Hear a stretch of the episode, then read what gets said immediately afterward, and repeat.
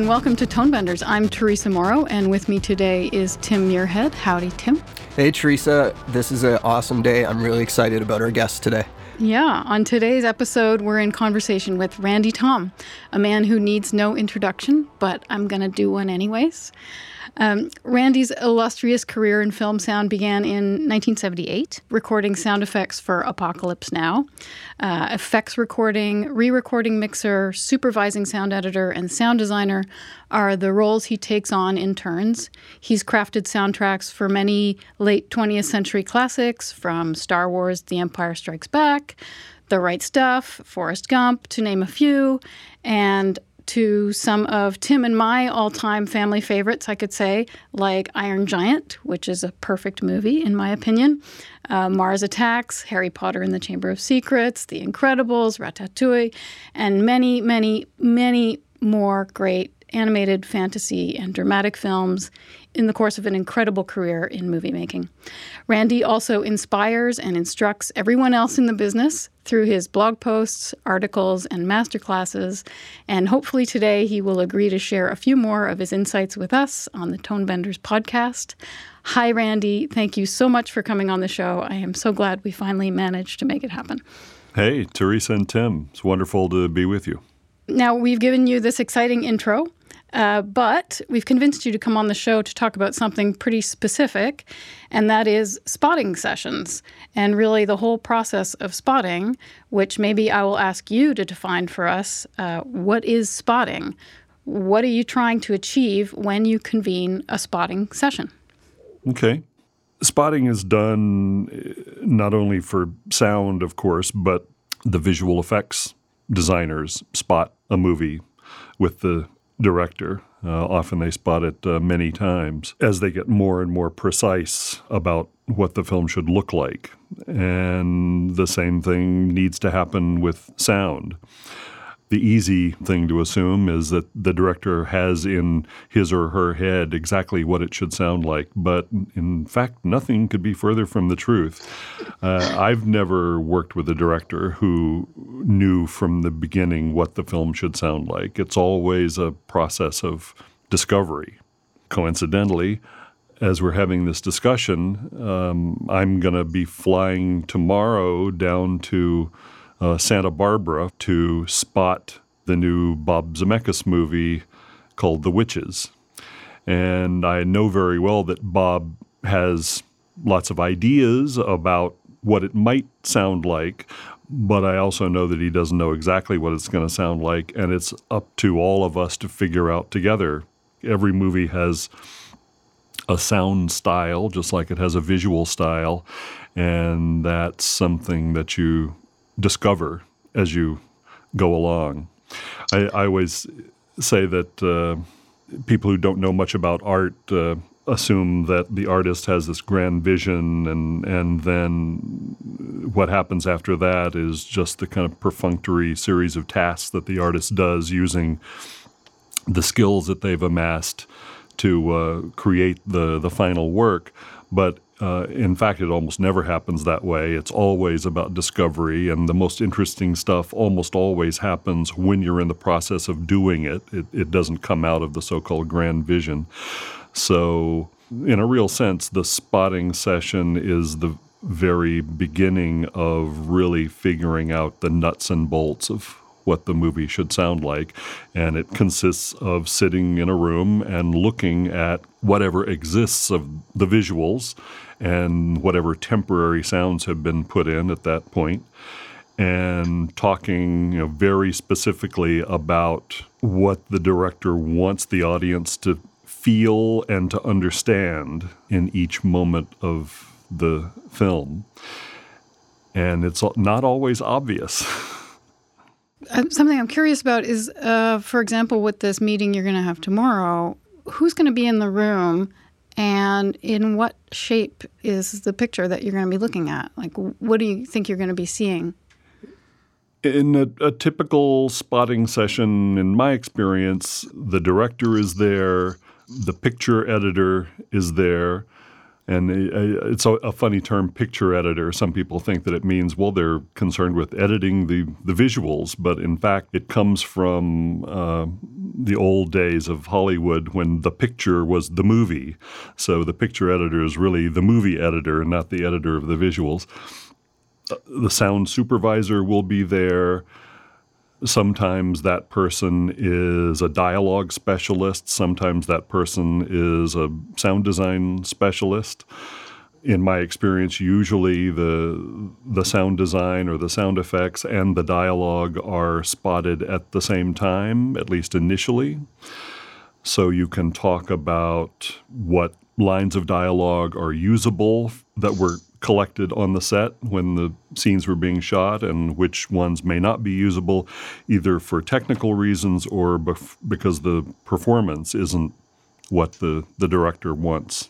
Obviously, we're we're going to be talking about the sound effects in each sequence also. My first question, or at least my series of questions, is aimed at getting a grasp of the style that the director is after. You know, you know from reading the script and looking at the movie what genre of film it is, but you know, there are all kinds of science fiction films uh, and there are all kinds of mysteries and there are all kinds of comedies. You know, in some comedies, you have the license to do all kinds of crazy stylized sounds, and in some comedies, you don't. So, in order to not waste a lot of time doing inappropriate sounds uh, that the director is not interested in, it's best to get a grasp on what that style is pretty specifically very early. I don't know if if you can be so blunt as to say, okay, like referring to other movies or um, specific scenes in other movies, like you're trying to kind of put together some pretty big ideas into a few words in those moments, right? Yeah, one of the big challenges for us sound people is that our vocabulary for describing sounds is so limited the number of words that we have available to us to describe visual images is vast compared to the number of words available to describe sounds. So communicating about sound is is always tough. It's always a challenge. Do you have any tricks? Uh, well, sometimes I uh, resort to you know making sound effects with my mouth. that, that helps occasionally. But you're right when you suggest that it can be useful to refer to existing films, existing sequences and shots in films. One tricky thing about that is that the director, of course, never wants you to think that he or she wants to copy anything that already exists. Um, so, you know, if you want to make a reference to some existing film, it's usually best to say something like, um, I'm guessing that uh, it should be a little bit like so and so, but uh, obviously not exactly. But you know that's the kind of feeling that you're going for in order to you know, not hurt the director's feelings. Yeah. So, how are you actually taking the notes or recording what is uh, discussed at the spotting session? I know that some sound people uh, are using um, software to take notes for spotting. Um, I haven't evolved in that direction yet. Uh, and neither have most of the people who I work with. Uh, we literally, you know, write things down on pieces of paper, or uh, at the most high tech, just you know, take notes into an iPad or la- a laptop. Have you ever recorded the actual spotting session, like just brought in a portable recorder and recorded it? We do actually. Uh, we we record the audio for almost every spotting session and almost every telephone call that we make with uh, the director or the editor, just so that we don't you know misremember things that have been said, and it's often useful to go back to the to the recording and remind yourself uh, exactly what uh, the instructions that you got or the exact moment in the sequence that they were talking about, etc. I found in the past that I've done a spotting session with someone, and then during the weeks after while I'm working on it, my memory of the actual spotting session starts morphing a little bit. And that if I go back and check my notes again, sometimes I'm like, oh yeah, I I sent myself on a wild goose chase somehow. So I I really like the idea of actually recording the spotting session. And then uh, someone I was talking to said they record the spotting session and then like a week later on their commute in, they just listen back to it on the way in and back out, and uh, that kind of helps jog their memory and get back to the original intent. Yeah, I think that's a great idea. Yeah, memory, you know, human memory is uh, very unreliable. All of us are storytellers, and we, we tend to make up little stories about what we experience, and often the stories evolve in our memories and stray from what actually happened. So it's, it's always good to have a, a dependable reference to, to the original. I'm thinking about when you go into that initial spotting session and then subsequent meetings with the director because like music sort of lives in its own domain sometimes you can be seen as the ambassador of sound effects when really you know so much more about the whole entirety of the soundtrack and may have opinions about how the whole soundtrack is going to come together. I think it's a great idea to have music and sound design and dialogue spotted at the same time and we've done that on some of uh, Bob Zemeckis' movies. For instance, Alan Silvestri and I have been there for the initial spotting. And uh, one of the reasons that works with Alan and with Bob is that Bob is great about making decisions pretty early about which sequences are going to be mainly music driven sequences, which sequences are going to be dialogue sequences, which sequences are going to be sound effect sequences. And he understands very well that uh, it's silly to have you know all three guns firing at the same time very often. And so he's very much a believer in passing the baton, you know, from one department to the other uh, in the course of a sequence. So, in those spotting sessions where Alan Silvestri and I are both there, we can just talk absolutely freely about do you think it's going to be most powerful if sound effects kind of lays back in this sequence and plays a secondary role and does just enough to kind of support the action with but knows that it's really going to be driven by music or the opposite. You know as wonderful as the music might be in this sequence having music there is is going to mediate it in a way that might not be useful. So, for instance, the the very long sequence over an hour in Castaway, where there was uh, no music at all and al- almost no dialogue, Zemeckis really wanted that whole sequence to play very much like a documentary. And to have had musical score in it would have, on some level, reminded you that you were watching a movie. And so it was always his intention that there was probably going to be no music there. So the three of us have the kind of relationship that allows that discussion to to happen. And you know that's not always the case. Sometimes a director isn't so sure and obviously no director is absolutely sure how every sequence in the movie is going to play before it's figured out in the end. But some directors are much less sure and much less secure about all those questions than than others.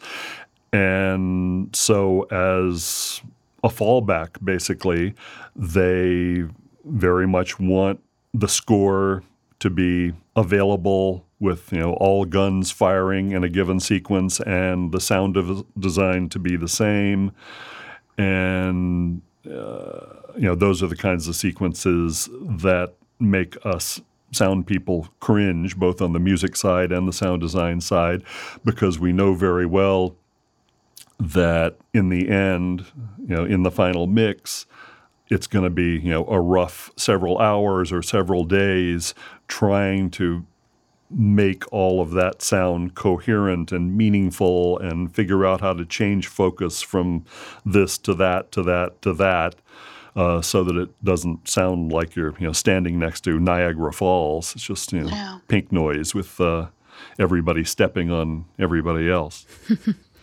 I think that notion of insecurity is something I've heard other mixers talk about that sometimes your director comes in with that sense of insecurity. That's the dominant mode at which they arrive with at the sound department's doorstep. It's like here's the things that aren't working and that's going to be your job to somehow fix it. You music, you sound, go. you know, somehow make this better. Yeah, absolutely. And you know, all of us are insecure. All of us are, you know, artists trying to be better artists and we all, at least, you know, the ones of us that are any good at it, often battle the feeling that we're frauds and you know we're not as good at it as everybody thinks we are and and we're going to fail the next time out.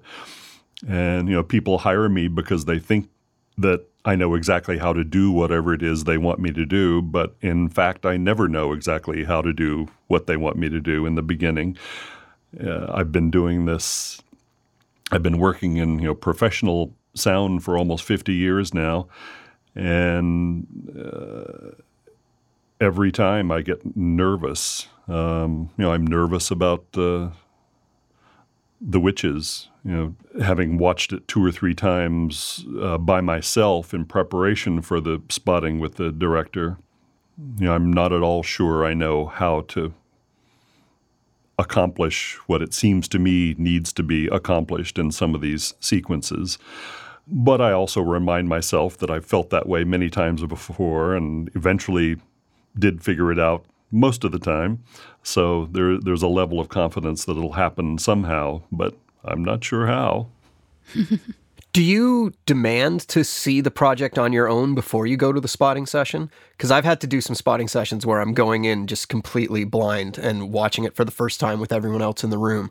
And that can make you quite self conscious at the same time because suddenly you're worrying about them looking at your reaction rather than watching the screen and paying attention to, for what sound needs, kind of thing. Well, I don't think, I don't ever think I'm in the position of being able to demand anything, but I certainly request that I be able to see the movie or the sequence or whatever it is before spotting just because it allows me to ask more intelligent questions. You know, in a spotting session, you're always afraid that you're going to ask a stupid question. Uh, and everybody's going to say, "What do you mean you don't understand?" or you're going to, you know, insult the director or insult the the editor by, by saying, "Why does this happen?" And they think it should be obvious why that happens.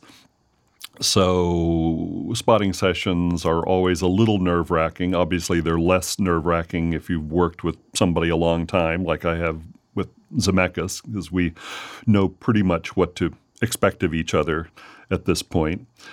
But yeah, if I were to go into a spotting session with somebody who I had never worked with before and I've never seen the material, um, I certainly wouldn't be confident that the questions I would ask and the ideas that I would propose would be very well thought out. It would be you know, a lot of shooting from the hip, which uh, you know is certainly one way to begin, but not the ideal. I feel like it, you're kind of like threading the needle in a spotting session sometimes between stating the obvious and trying to get beyond stating the obvious. I, I feel like sometimes there's a good use to stating the obvious because it kind of gets you to the next thing or causes you to question maybe you're wrong. Maybe what you thought is obvious is um, a misconception or something. But I think there's kind of a virtue in that sometimes, like just in playing the useful idiot like i see this i see this i see this am i right is that what you're going for what else do you want to see trying to push the for- conversation forward in that way. Yeah, being the kind of uh, innocent, naive, you know, early observer can be really useful. I think. Uh, for the director and, and for the editor because you know at this point they've probably been sitting with this thing for quite a while and because you haven't your response to it you know, gives them some useful information about what the audience, how the audience might respond. But of course, at this point, typically in the spotting session, the initial spotting session at least, uh, lots of the visuals are not there. Um, you know, the the score is not there. Um, some of the dialogue probably is going to be rewritten anyway, and so um, the fact that there are all those kind of question marks hanging in the air, I think, gives you the freedom and the latitude to you know maybe ask a few dumb questions. How much? How confident are you about suggesting picture edits? Because what I've found, I'll, I'll just give you some background to what I'm trying to get at here. A lot of movies these days suffer from a pacing issue where, you know, the end of the film, the big action scene, it's 25 minutes long and it's relentless for 25 minutes. And I found there's been lots of movies that after the big climax, my ears are just exhausted. And th- it feels like the better movies find ways within that 25 minute action sequence or whatever's at the end. Uh, for instance, Ford versus Ferrari, there's a 25 minute speed race at the end of it and it's just car revving engines the entire time but they find all these really nice like 30 second 45 second holes to pop in there so that your ears can have a moment of pause like is that something that you discuss with the people when you're doing the spotting sessions or are you feeling like it's locked in and you just got to make work what you're seeing i think some things are locked in and, and some things are not. I, I, usually avoid making suggestions about things that I think probably can't be changed. So, you know, obviously it would be a, a, big mistake to go into a spotting session and say, you know, why did you cast him? Uh, don't ever do that. That would be very bad. so, you know, for anything where, you know, the ship has sailed and, you know, there's no chance that it can be improved upon, uh, it would be silly to, you know, to, to make an alternative suggestion. But I think the best directors are always looking for good ideas.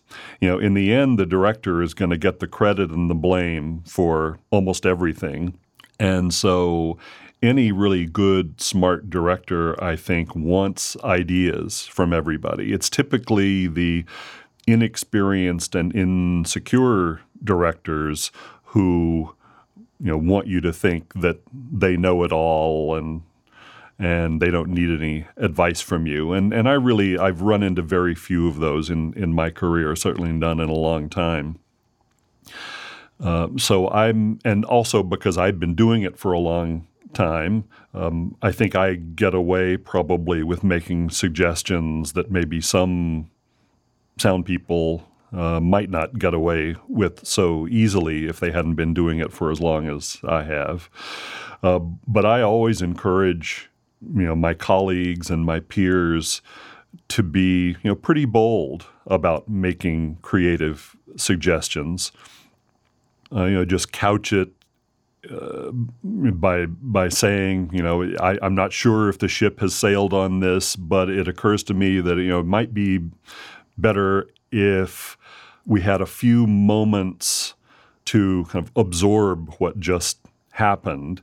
And I know that I can do something with the sound in those moments that will help the audience understand what just happened.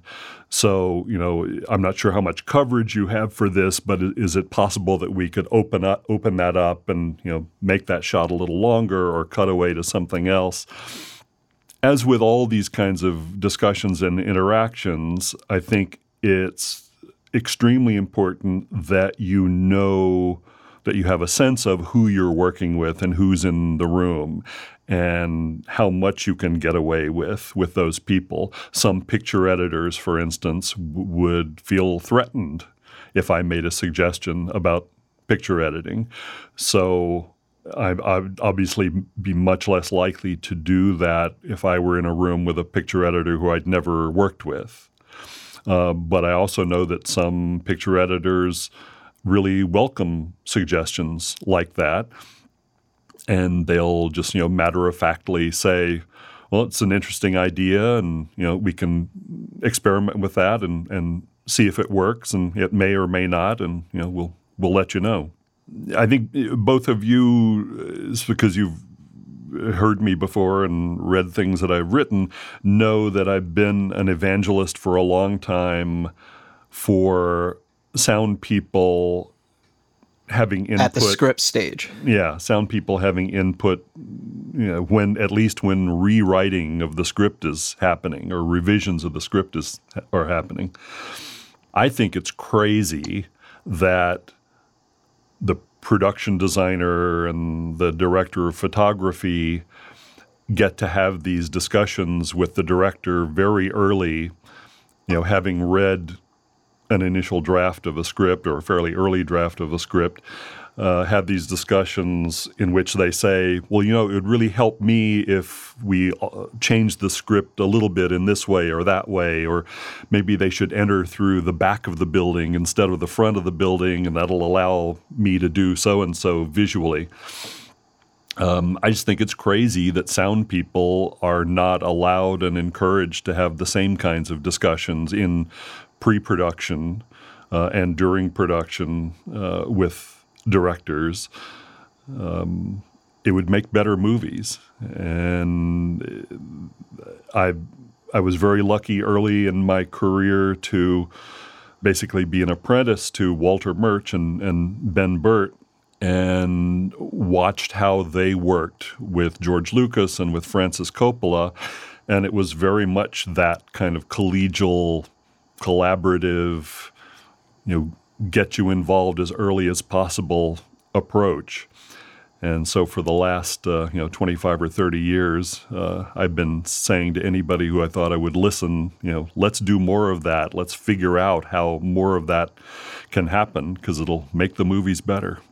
And it's not just a question of aspiring sound designer or any sound effects editor like believing that they have something to offer, but I guess in teaching people how to make films to have them incorporate what is going to happen sound wise in their imagination when they're picturing their film before they've even written a word, I guess. Yeah.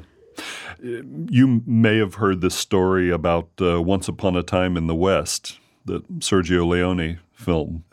He decided that he wanted Morricone to compose the whole score for the movie before they shot the film.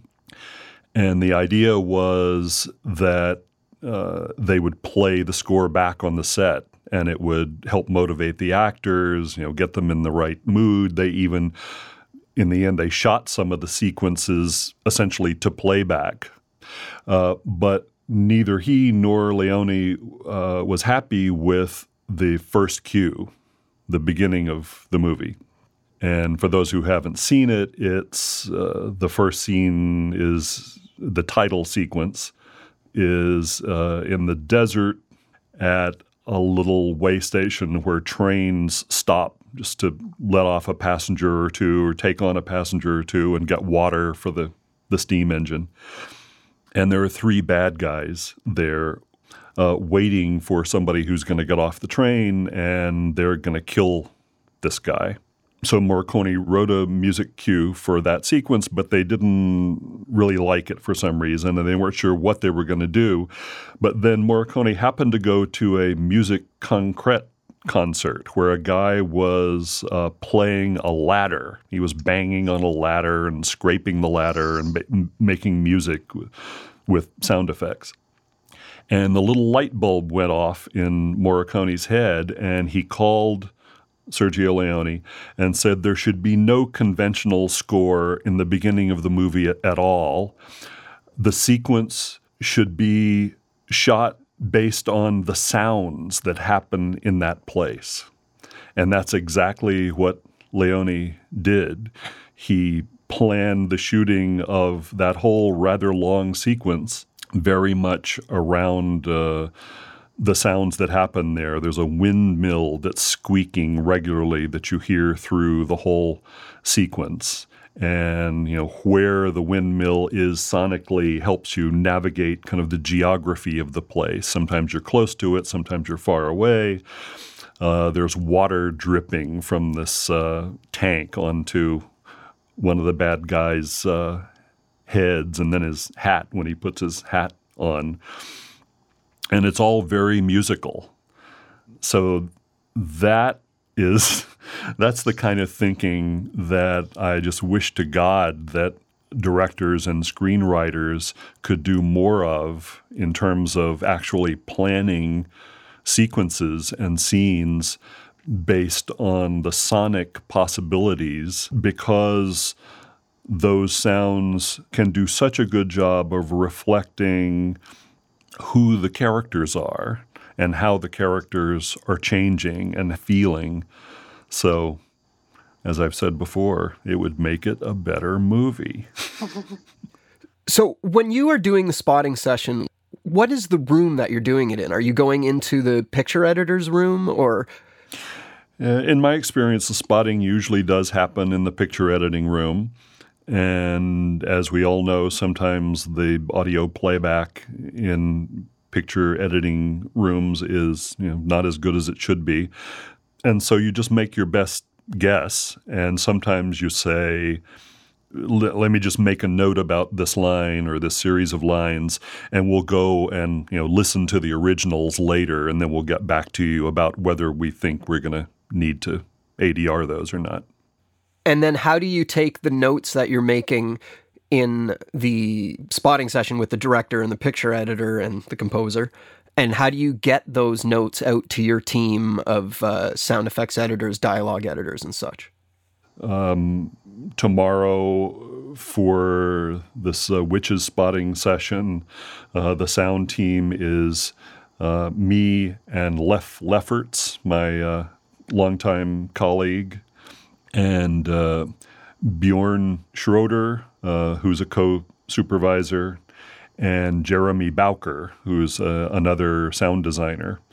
Um, and I think very often in spotting sessions, you wouldn't necessarily bring that many people from the sound department. Sometimes it would just be me or maybe me and the dialogue supervisor.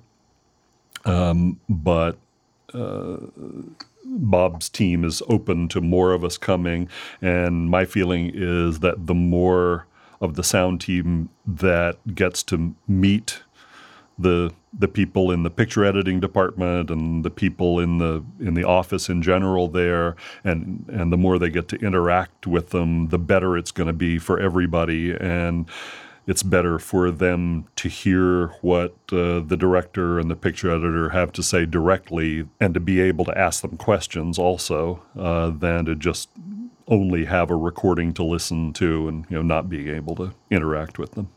Yeah, that idea of those people being involved in the expression of the top opinions about the thing seems like a good one to me, like just in terms of group dynamics or something like that, to have those people feel like invested um, and recognized. Yeah. Oh yeah, absolutely. Uh, I encourage uh, the people who, the sound people who I'm working with, to not be shy about asking questions and and I've, I've probably said more dumb things in spotting sessions that were embarrassing than uh, any of my coworkers ever have. But uh, off the top of my head, I can't remember uh, any disastrous uh, utterances coming out of anybody in a spotting session. So, yeah, I think it's great for everybody to be able to ask questions, make comments, get a sense of who we all are personality wise and you know, every sound team is different, and the kind of chemistry between the sound people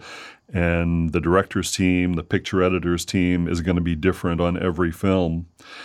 I think one of the reasons that we've been successful at Skywalker is from the very beginning, we've had the attitude that every film is different, every project is different, and you should make as few assumptions going into each project as possible.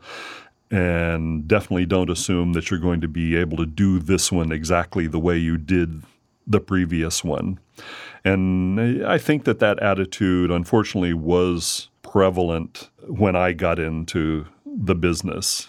You know, in those days, the sound team often came on thinking, well, you know, all this stuff that the picture editor has put together is kind of crappy, and, you know, we're going to make it all better. And, you know, we know about sound, and they don't know anything about sound. And in those days, very often the the director and even the picture editor wouldn't even hear most of the stuff that the sound editing team was doing until the first day of the final mix. It was crazy. And of course, what would happen is that they would just reject huge amounts of it. They would say, well, sorry, the stuff we did, you know, six months ago is we like it more than the stuff that you've spent the last several months putting together. So throw all that away and just go back to what we had in the first place.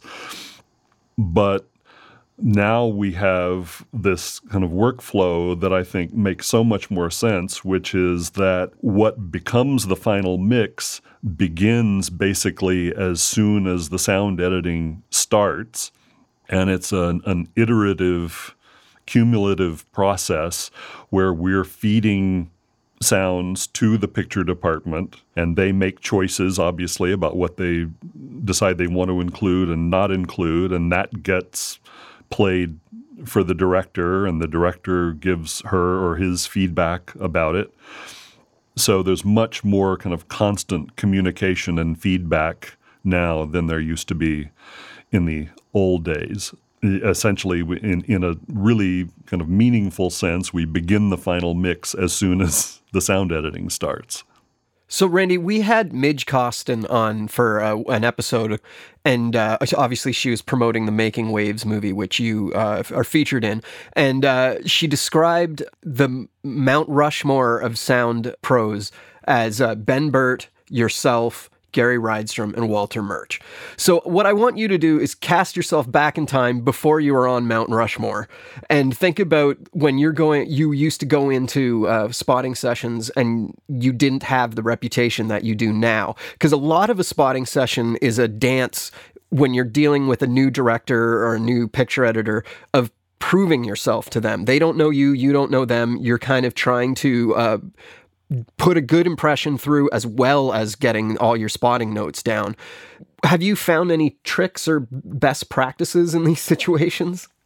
I would certainly recommend watching all of the director's previous movies. Uh, I would recommend you know reading everything that you can find that the director has said about their approach and what they think about their own films and other people's films. Uh, I would certainly recommend, you know, watching the movie that you're about to talk about with them, you know, at least once, and if and if possible, several times.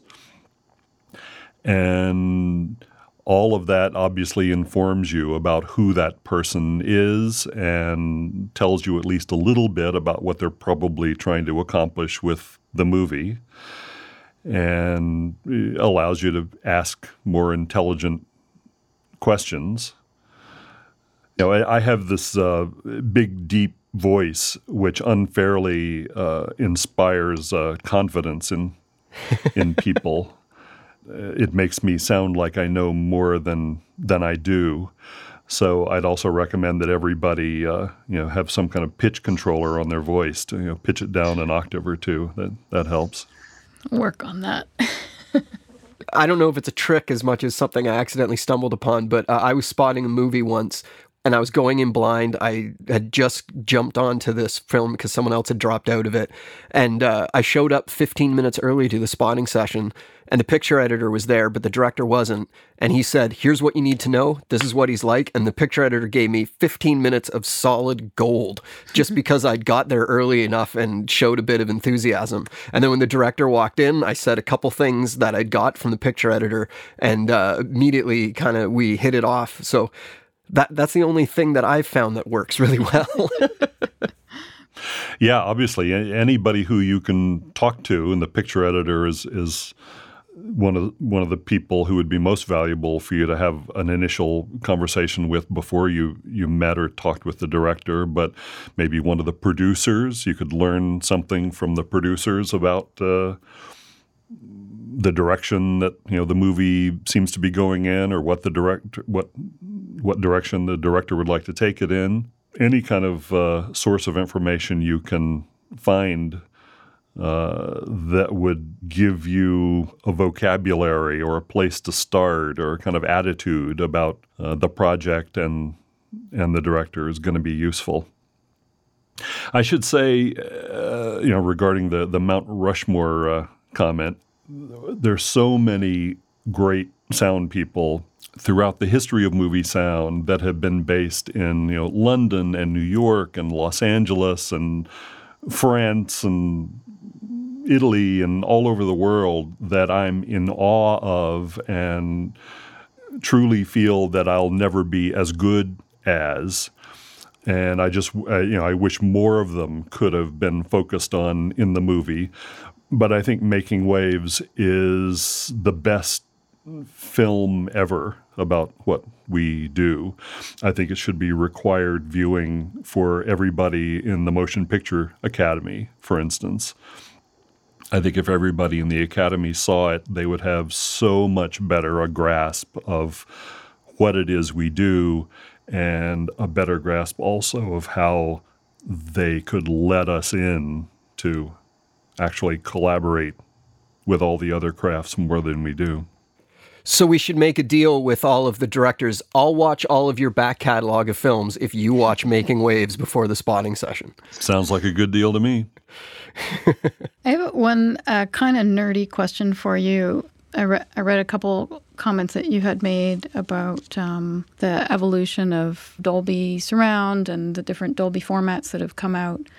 And I was wondering at what point in the various spotting sessions that you might have currently that you are thinking about what are you going to do with Dolby Atmos? Because I feel like everybody's kind of scratching their heads a little bit on that topic. Well, I wish directors would design some sequences around Dolby Atmos. That's that's what would really bring that tool to life in ways that it hasn't uh, yet. The use of immersive sound and multi-channel sound, I think, is something that should be talked about in pre-production uh, instead of kind of being applied as you know a band-aid in, in post-production. Sometimes it turns out to be a really nice, beautiful, useful band-aid, and sometimes uh, not so much. I think, uh, like any tool, Dolby Atmos can be overused.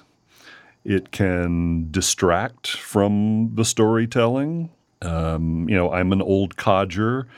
I, I think I'm more conservative about using it than many people are.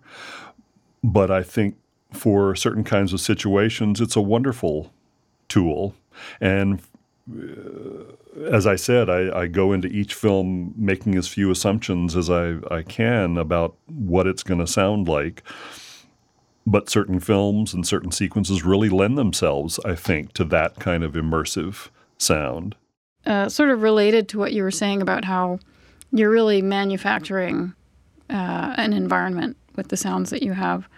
A lot of the films that you've been doing in recent years have been fantasy and animation, and I just wanted to ask you why you gravitate towards that type of film. One reason that I love working on animated films is because some of this early speculative sound work and talk about sound happens naturally on animated films in a way that it doesn't happen naturally on live action films. Because animated films, at least the American style of animation, you begin the process of making an animated film by basically creating a radio play that plays against still, you know, line drawing, storyboards. And so the filmmakers desperately need sounds and at least temporary music to help them figure out whether scenes are going to play, whether they're going to work. So it's a natural for the kind of uh, early discussions and producing of kind of crazy speculative sounds that I wish could also happen for live action films. So I've been trying to proselytize to some of my live action uh, filmmakers that uh, they should take a cue from some of the animators. Uh, on some of the animated films that I've worked on in recent years, I start working on the film two or three years before it's uh, finished. I don't work full time. I'll work for a day or two or a week or two and then go work on another film for a while then come back to it. But I'm producing these uh, kind of concept sounds, speculative sounds that I send to the director and the animators, and they you know tell me which ones they find inspiring and which ones they don't, and and it really helps the animators in terms of thinking about what the characters can look like, especially if they're creatures.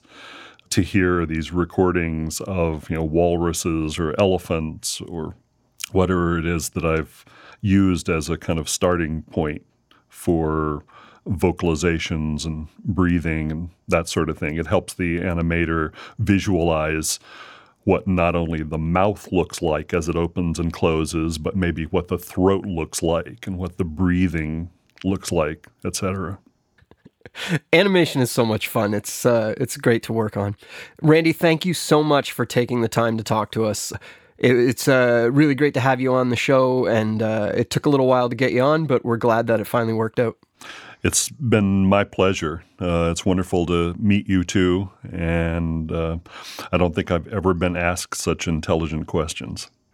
Oh, okay. There you go. but that's how that's the kind of smooth talking that puts you in good stead with directors all over. I don't know what you're talking about. no, I'm I'm being absolutely sincere. This was great. Uh, thanks for uh, inviting me. Thank you so much for your time. Maybe if we come up with another idea, we can get you on again. I'd love to do it.